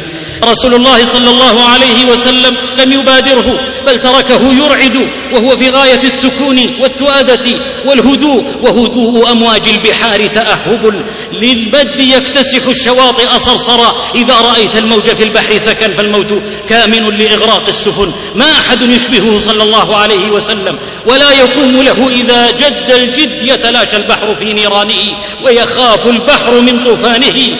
ولما دنا أبي تناول رسول الله صلى الله عليه وسلم الحرب ثم هزها وحاله. اقترب الوعد وحان الهلاك وكل ما تحذره قد أتاك. ثم انتفض بالحربة كما ينتفض البعير. فتطاير الصحابة من حوله. تطاير الشعارير هيبة له.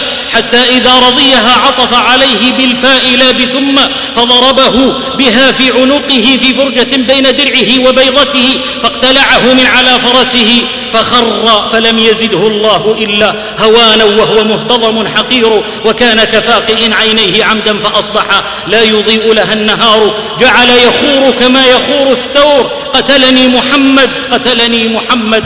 وعاد عواء بعد نبح هريره متبرقعا لؤما كأن عيونه طليت حواجبها عنية قاري. لم تغن عنه سيوف الهند مصلتة لما أتته سيوف الواحد الصمد. جاءه أصحابه يقولون أبا عامر والله ما بك من بأس ولو كان الذي بك بعين أحدنا ما ضر. فقال واللات والعزى لو كان الذي بي بأهل ذي المجاز لماتوا أجمعون. أليس قال لأقتلنك؟ والله لو بصق علي لقتلني. فأصمت منهم كل من كان ينطق وما هم إلا بائل من مخافتي وآخر منهم ظل بالريق يشرق وباء أبي بالصفقة الخاسرة. وضيع الدنيا والآخرة وهلك في طريقهم إلى مكة ولا يجني الظالم إلا على نفسه ومن ينزو في أرض تسوق فإنه على قدر ما ينزو يغوص ويغرق. شجاعة أعجزت قولي وفخر لمثلي أن يلم بها لماما ولولا احتقار الأسد شبهتها به ولكنها معدودة في البهائم. كل الذي قلت شيء من شجاعته ما زدت إلا لعلي زدت نقصانا. فمن رام من شجاعة المختار كل الأخبار فدونه نزح البحار. وما هذه كلها إلا إيماض برق في اختصار. ألفاظها نمت على مضمونها وصدورها دلت على الأعجاز. قولوا لأشباه الرجال تصنعا إلا تكونوا مثله فتقنعوا. معشر الإخوة أما إنه لولا الإيمان مقرونا بهذا الخلق ما قام لله ناصح وما نفح عن الإسلام منافح. إن الشجاعة ليست منازلة في الحروب فحسب. الشجاعة تكليف يلتزم المسلم أداءه في السلم والحرب.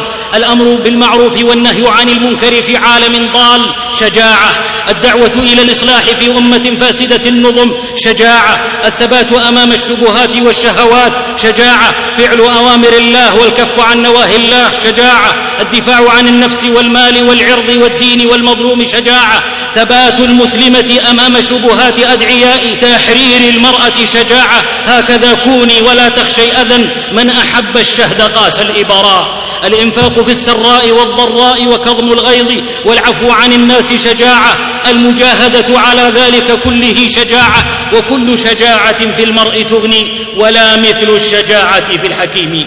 معشر الإخوة بهذا الخلق نصر الله الإسلام على يد أبي بكر رضي الله عنه يوم الردة والإمام أحمد رحمه الله يوم المحنة وإن لم يسر نجل السري بسيره فلا بدع إن قال العدا إنه دعي.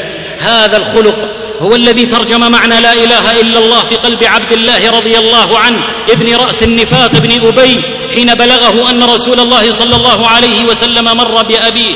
ودعاه فخمر أنفه وقال غبر علينا ابن أبي كبشة إليك عنا فقد آذانا نتن حمارك فغضب عبد الله لله وفي ظلال قول الله لا تجد قوما يؤمنون بالله واليوم الآخر يوادون من حاد الله ورسوله ولو كانوا آباءهم. أتى رسول الله وقال يا رسول الله والذي أكرمك بالهدى ودين الحق لئن شئت لأتيتك برأسه. حاله وإني لأرجو أن أنال بقتله من الله أجرا مثل أجر المرابط. فقال صلى الله عليه وسلم لا ولكن بر أباك وأحسن صحبته. والحال فما البحر الخضم يعاب يوما إذا بالت بجانبه القرود. هذا الخلق مع الإيمان هو الذي حرك الغيرة في قلب الشيخ المحاربي. حين رأى منكرا على الحجاج لا يسعه السكوت عليه فأنكر عليه وهو يستشعر أن أفضل الجهاد كلمة حق عند سلطان جائر. فقال له الحجاج اسكت واغرب والله لقد هممت أن أخلع لسانك فأضرب بها وجهك. فقال الشيخ بعزيمة جبارة لو حملت أحدا لما شعرت له بكلال سبحان الله إن صدقناك أغضبناك وإن غششناك أغضبنا الله ولا والله الذي لا إله إلا هو لغضب الأمير أهون من غضب الله وأفوض أمري إلى الله ثم مضى وحاله فما دحضت رجلي ولا زل مقولي ولا طاش عقلي يوم تلك الزلازل وما أنا ممن تقبل الضيم نفسه ويرضى بما يرضى به كل مائق. هذا الخلق مع الإيمان هو الذي جعل عبادة في فتنة القول بخلق القرآن. يصدع ويقول كلام الله منزل غير مخلوق منه بدأ وإليه يعود. ثم كان حجة يفهم من يقول بذلك القول. حين دخل يوما على الواثق وقال يا أمير المؤمنين أعظم الله وأجرك في القرآن. قال ويلك القرآن يموت؟ قال يا أمير المؤمنين كل مخلوق يموت. ثم موه عليه ومخرق وقال بالله يا أمير المؤمنين من يصلي بالناس التراويح إذا مات القرآن فأعاد الحر منهم حائرا وثنى المنطق منهم مفحما سيرت سفنهم في بحره فهوت في قعره والتطما. سدت الطريق وأغص بالريق ويئس من الساحل الغريق. وإن رغمت أنوف من أناس فقل يا رب لا ترغم سواها. وما كانت كلام السيف يوما لتبلغ مثل ما بلغ الكلام. هذا الخلق مع الإيمان هو الذي جعل دعاة القيم يزدرون حطام الدنيا وينظرون بشفقة ورثاء لمن يلهث وراءها كخادم لسيده تراه يشفق من تضييع درهمه وليس يشفق من دين يضيعه. حداؤه في درهمه أعز عندي من وحيد أمه. كل المنى في ضمه وشمه. فرفعوا أصواتهم. إنما هذه الحياة الدنيا متاع. من هؤلاء شاعر مسلم شجاع استنفر فوجب عليه النفير. لما سمع يا خيل الله اركبي وبالجنة أبشري خرج مجاهدا في سبيل الله أمسكت به زوجته وهي تبكي وتقول كيف تخرج؟ وتتركني إلى من تدعني فكر وتأمل ورأى أن لا عذر له فولى وهو يغالب عواطفه ويقول باتت تذكرني بالله قاعدة والدمع ينهل من شانيهما سبلا. يا بنت عمي كتاب الله أخرجني. كرها وهل أمنعن الله ما فعلا؟ فإن رجعت فرب الكون أرجعني. وإن لحقت بربي فابتغي بدلا. ما كنت أعرج أو أعمى فيعذرني. أو ضارعا من ضنا لم يستطعه ولا. ثم مضى شجاعا آثر الله. ورسوله والدار الآخرة وجعل الدنيا دابة يركبها يستخدمها ولا يخدمها. حداؤه اختر لنفسك منزلا تعلو به أو مت كريما تحت ظل القصطل موت الفتى في عزة خير له من أن يعيش أسير طرف أكحل. عبد الله من يرضى بالعير يهجر كاهل الفرس. أتطلب جيفة الغربان يا خير الشياهين خذها رافعية. إذا رأيت أمة فتنت بدنياها فاعلم أنها أمة جبانة مأكولة مفلولة. فلو شهرت السيف الماضي لقاتل في يدها بروح ملعقة. ولو رعدت بالأسطول المهول لصلصل كآنية المطبخ. أسود لدى الأبيات عند نسائهم. ولكنهم عند الهياج نقانق. إذا أبصروا شخصا يقولون جحفل وجبن الفتى سيف لعينيه بارق. فلا رحم الله امرأ باع دينه بدنيا سواه وهو للحق رامق. هذا الخلق مع خوف الله هو الذي جعل القاسم بن محمد رحمه الله أحد الفقهاء السبعة. يقول لمن سأله عن شيء لا يعلمه لا أعلمه لا أحسنه. فجعل يقول الرجل إني أرسلت إليك لا أعرف غيرك. فقال القاسم لا تنظر إلى طول لحيتي وكثرة الناس حولي. والله لا أحسنه ووالله لأن يقطع لساني. أحب إلي من أن أتكلم بما لا علم لي به. نأى بأعطافه من خوفه ورسى بأصله وسما بالأنف والرأس. فقال شيخ من قريش كان بجنبه الزمها. فوالله ما رأيتك في مجلس أنبل منك اليوم. تحكي السماء. إذا أنوارها لمعت برجا ببرج ونبراسا بنبراس كم شارب عسلا فيه منيته وكم تقلد سيفا من به ذبحا ومن أظلم ممن افترى على الله كذبا ليضل الناس بغير علم. هذا الخلق مع الإيمان هو الذي جعل الشيخ ابن باز رحمه الله أسدا إذا علم بظلم يقع على المسلمين أو عدوان على شريعة رب العالمين. الحلم شيمته ولكن حينما يعصى الإله فإنما هو ضيغم فلا يغرنك وجه راق منظره فالنصل فيه المنايا وهو بسام. يقول المجذوب رحمه الله حينما كان الشيخ رئيسا للجامعة الإسلامية صدر حكم بقتل أحد الدعاة إلى الله في بلد ما فاعترى الشيخ ما يعتري المؤمن من الغم في مثل هذه النازلة التي تستهدف الإسلام نفسه فتخذل عنه. يقول المجذوب فكلفني بصياغة برقية لحاكم ذلك البلد. قال فكتبتها بقلم منذر يقطر غيرة وغضبا وجئته بها وكل يقين أنه سيدخل على لهجتها من التعديل ما يجعلها أقرب إلى لغة المسؤولين منها إلى لغة المنذرين. لكنه حطم كل توقعاتي فأقرها جميعا. ثم قال أضف إليها قول الله ومن يقتل مؤمنا متعمدا فجزاؤه جهنم خالدا فيها وغضب الله عليه ولعنه وأعد له عذابا عظيما وأرسلت الرسالة وقضى الله قضاءه وقد أدى الشيخ ما عليه رحمه الله وحاله. وما كل نفس تحمل الذل إنني رأيت احتمال الذل شأن البهائم ولا خير في العيدان إلا صلابها. ولا ناهضات الطير إلا سطورها ولا عجب يا معشر الإخوة. فقد نقل عنه أنه قال يوما والله مذ عقلت إلى اليوم ما أعلم أني عملت عملا لغير الله.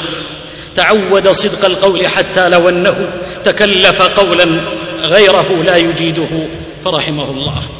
هذا الخلق مع الحق هو الذي جعل شابا مسلما يدخل في جموع النصارى ليفحم كبيرهم حين وقف يتحدث عن عيسى عليه السلام ويضعه في منزلة الله ويقول من قال آمنت بعيسى إلها لم يضره شيء ولم يتعرض لأذى.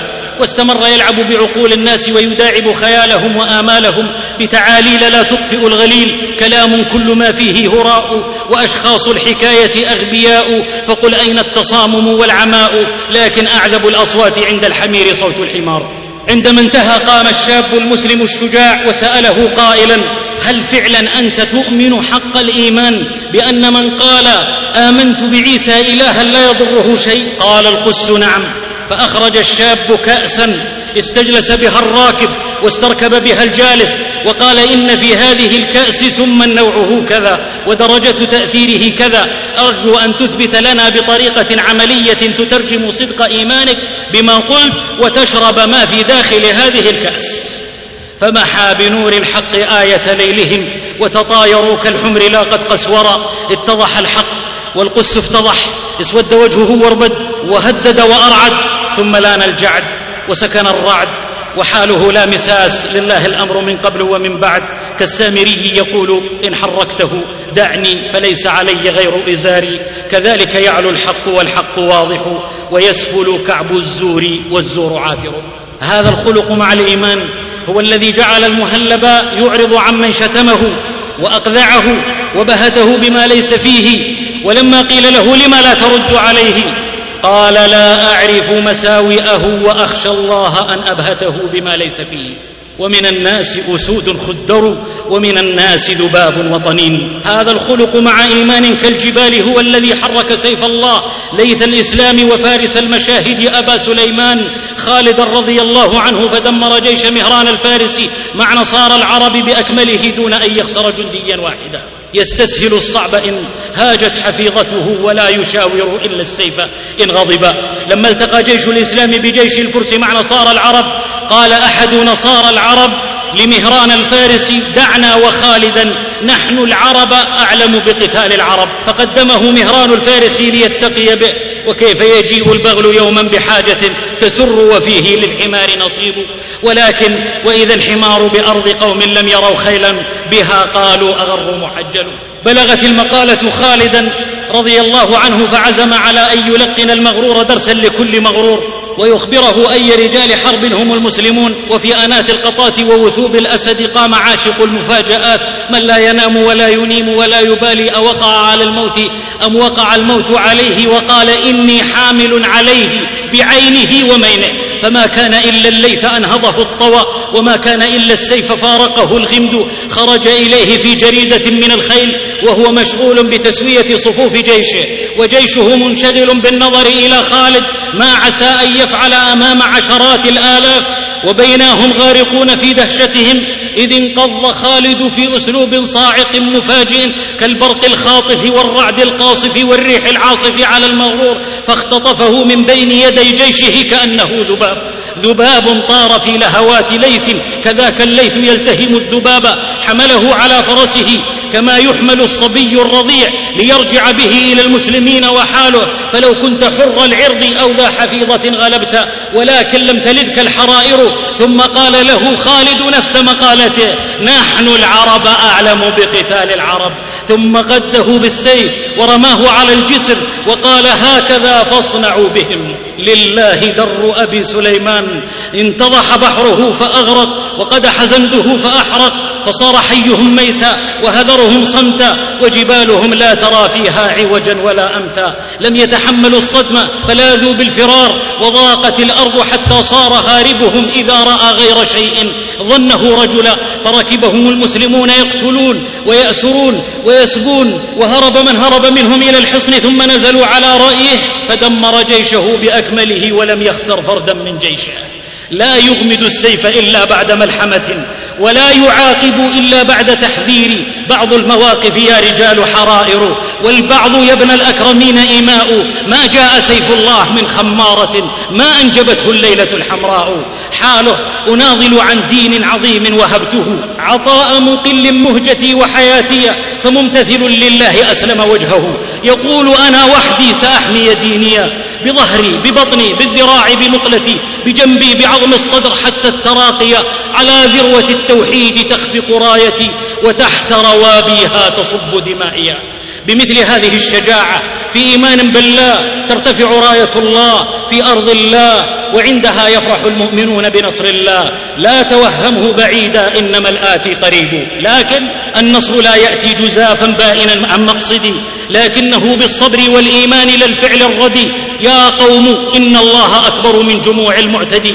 فامضوا على نهج الرسول وعزمه المتوقد. تجمل أيها الآسي. وبث الخير في الناس وقرب فارس الإيمان واطرد فارس اليأس ليزرع دربنا وردا ويتحفنا بريحان ويقطع مارد الأشواك في رفق وإحسان ويسقي من معين الوحي عذبا كل ظمآن. أيها الجيل إن سلاحنا الذي لا يفل هو إيماننا. فكلما قوي إيماننا ازداد يقيننا بتحقق وعد الله بالدفاع عنا. إن الله يدافع عن الذين آمنوا. أيها الجيل ما لنا من فائت أضعناه من خصال أسلافنا وحرمناه بسوء فعالنا مثل الشجاعة بلا تهور ولا حماقة. ولعمر الله إن تلك الشجاعة لم تمت إنما هي كامنة.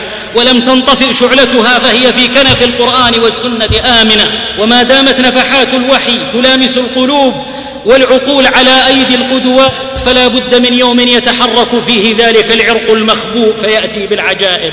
إن الرماح حدائد منبوذة حتى يثقف جانبيها سمهر. أيها الجيل الخاطب الشجاعة عقيلة كرام. لا يساق في مهرها بهرج الكلام. إنها كريمة بيت لا تنال بلو ولا بليت. إنما تنال بالإيمان الثابت.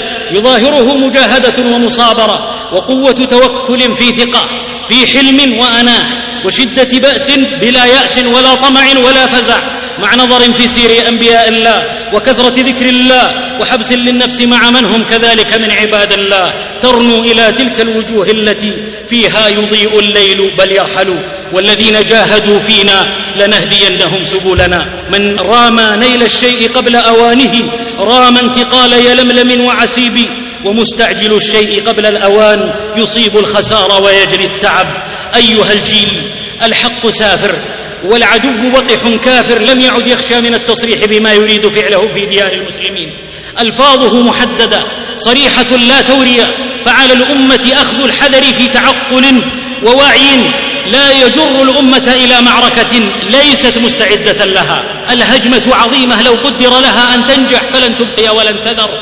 وعندها تتحول الأمة عافاها الله إلى رعاة خنازير لعباد الصليب.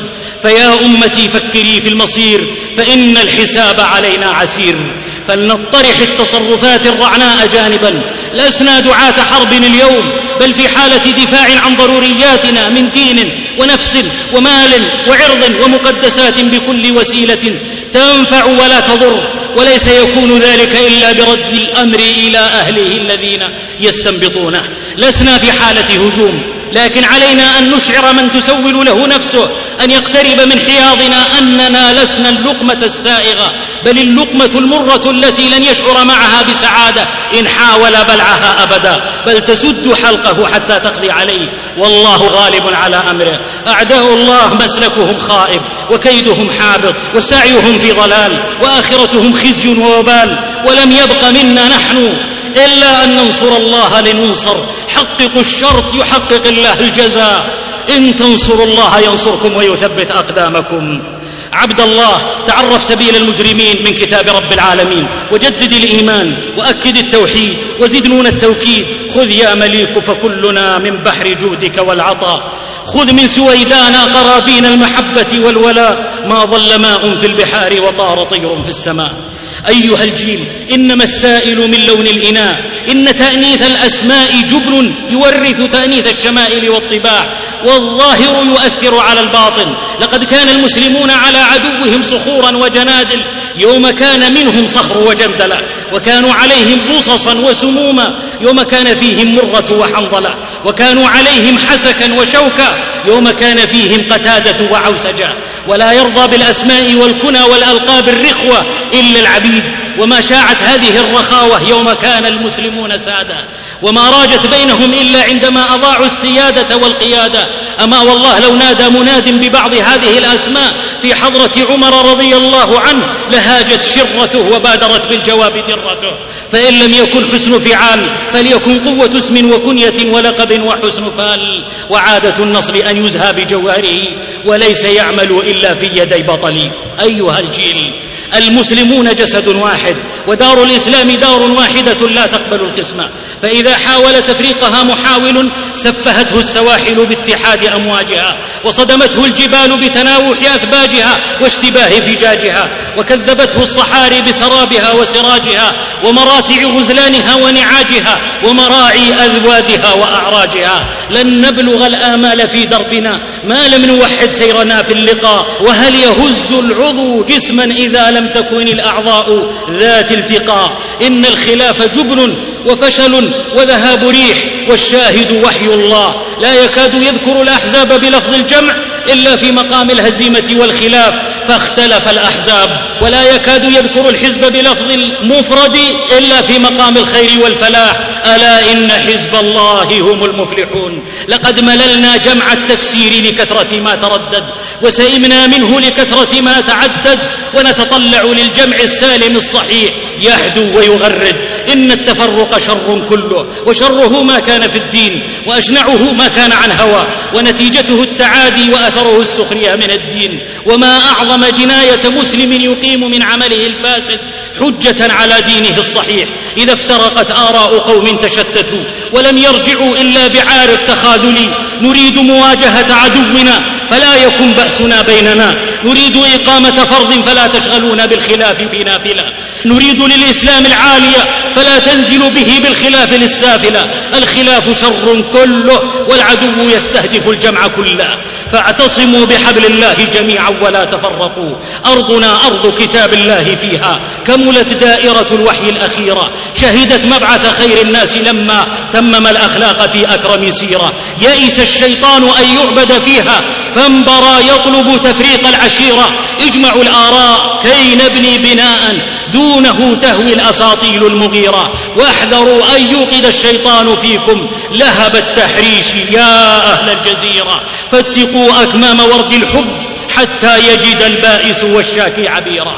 أيها الجيل ما غرد بلبل بغير حنجرته؟ قل لمن يحتقر الليث تقدم حينما تسمع عن قرب زئيرا. والله لن نجاري الأمم ونفوقها في ميادين الحياة إلا بالإسلام وأخلاقه. فإن لم يكن فنحن هازلون في جد الزمان. مغترون في الخوف بعهد الأمان سائرون إلى الورى بهدى الشيطان. من تطلع إلى ثوب العز فليحكه بأنامله وليجلبه بعوامله. وإلا فشاعر الذي يقول ما حك جلدك صارخ في واد وسيبويه نافخ في رماد. يا من يداوي الجرح من دائه مهلا فلن تحظى بطعم الشفاء. ماذا يفيد الظامئين المنى إن لم يروا ماء بذاك السقاء؟ أيها الجيل ضل سبيل من وها سقاؤه ومن أريق بالفلاة ماؤه. لا تطلب الحكمة من عند غيرك فعندك معدن الحكمة كتاب وسنة. لا تتطفل على موائد الغير فعندك الجفنة الرافدة. هل يطلب الماء ممن يشتكي عطشا؟ أو يطلب الثوب ممن جسمه عاري؟ العمل العمل بكتاب الله. تلك نصرته حقا. وجاهدهم به جهادا كبيرا. لا تكونا كبارق ليس في برقه ندى.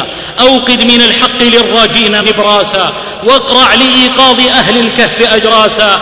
وأبشر أبشر فإنك رأس. والعلا جسد والمجد وجه وأنت السمع والبصر. ولم تزل نخلة الإسلام باسقة. مليئة بعذوق التمر والرطب. إن الفقاقيع تطفو ثم يمضينا لا يأس فالنخلة الشماء كانت بذرة تحت التراب والموجة الرعناء كانت خطرة فوق السحاب.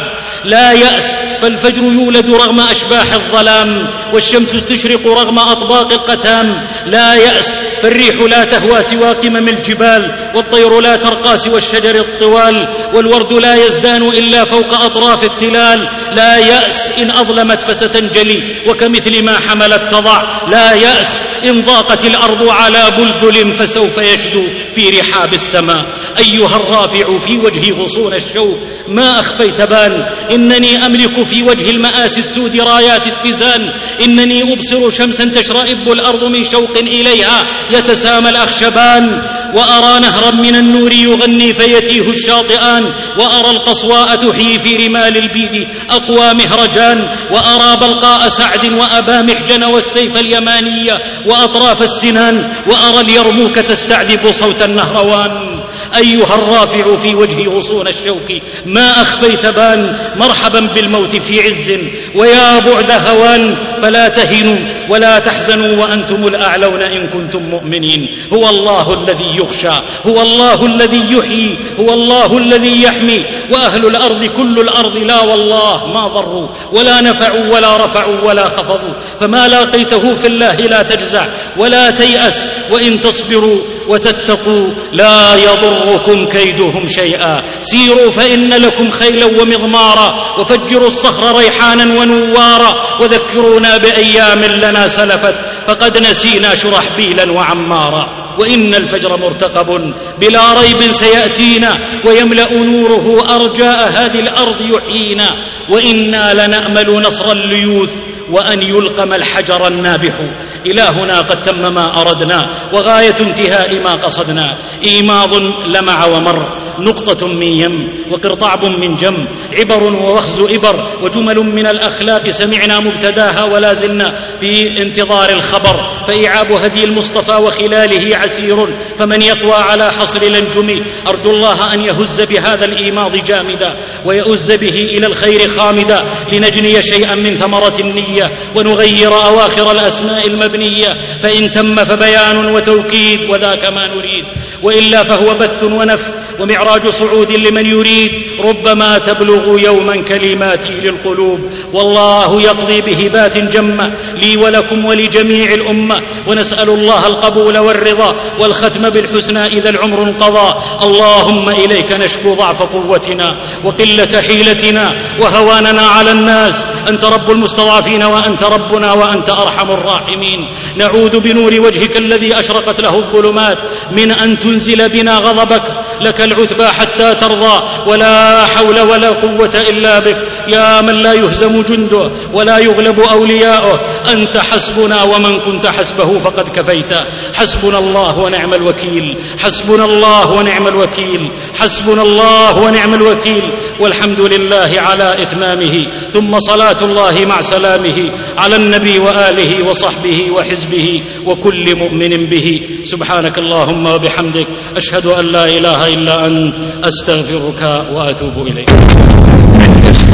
إصدارات إصدارات لو تأتي المطرب فاضي ولا مشغول. مشغول. والله عندي لحن وعندي قاعد أسوي قصيدة وقاعد أبدأ بأغنية. هو الآن مشغول لكن شغل لا يحبه الله حتى بعض الشباب يمكن تقول له أمي ولدي يوديني السوق قال مشغول. مشغول بإيش؟ حميد. ينزل أبو حميد. شباب. ال weekend بعض الشباب هناك عندما ما امتلأ فراغه بمراد الله صار فرصته ال weekend وهناك ما في هيئة. في أوروبا بريطانيا ما في مطاوعة. وشغال في البارات مراقص أرقص كذا. إيش هذا يا أبوي روقنا الله عمرك يريدون من المرأة. أي والله أي والله. وتسقط لولوه على هدى في رأس الحربة. ومنيره ثبتها على صدرها. الفاضي يعمل قاضي. انتبه يا شاب. الفاضي. ضعيف ذا طالع من الكلية معاه 200 ولا كرسيده 96 تنفتح الشنطة عند أول مطب اصطناعي. وهاي طول عمرك بجكوارة 2005 وتنظر له حنان. الفاضي يعمل قاضي. يضيع. خلاص. إيش بك يا فوزي؟ شباب. انتبه لا تطع المشغولين عن الله. اللي شغلتهم شهواتهم شغلتهم قنواتهم شغلتهم جوالاتهم شغلتهم استراحاتهم. شباب. هذه استراحة هذه بلا هذا جلا. انتبه انتبه. ضبط علاقتك مع الحي الكريم. الفاضي الفاضي. يعمل قاضي. محاضرة لفضيلة الشيخ سليمان الجبيلان والشيخ صالح الحمودي. من إصدارات. هؤلاء هم أولو البشر إلى الله. هؤلاء خير من صلى وصام. هؤلاء خير من عبد الله وقام. ينادون ويطلبون السلام في ذلك اليوم.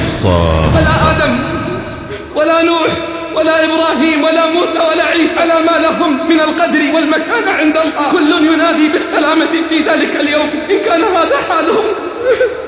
كيف سيكون حالي وحالك؟ وقد جمعنا في ذلك المكان. حفاة عراه وجاءت كل نفس معها سائق وشهيد. فلان ابن فلان استعد للوقوف بين يدي الله. لقد كنت غفلة من هذا فكشفنا عنك غطاءك فبصرك اليوم حديد.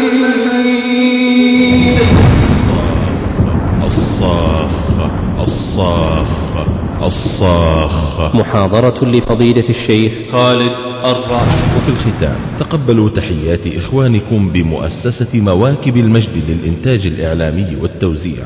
تليفاكس 6363 69 69 جوال 050 36 36 969 صندوق البريد 416 الرمز البريدي 51911 علما بأن جميع الحقوق محفوظة.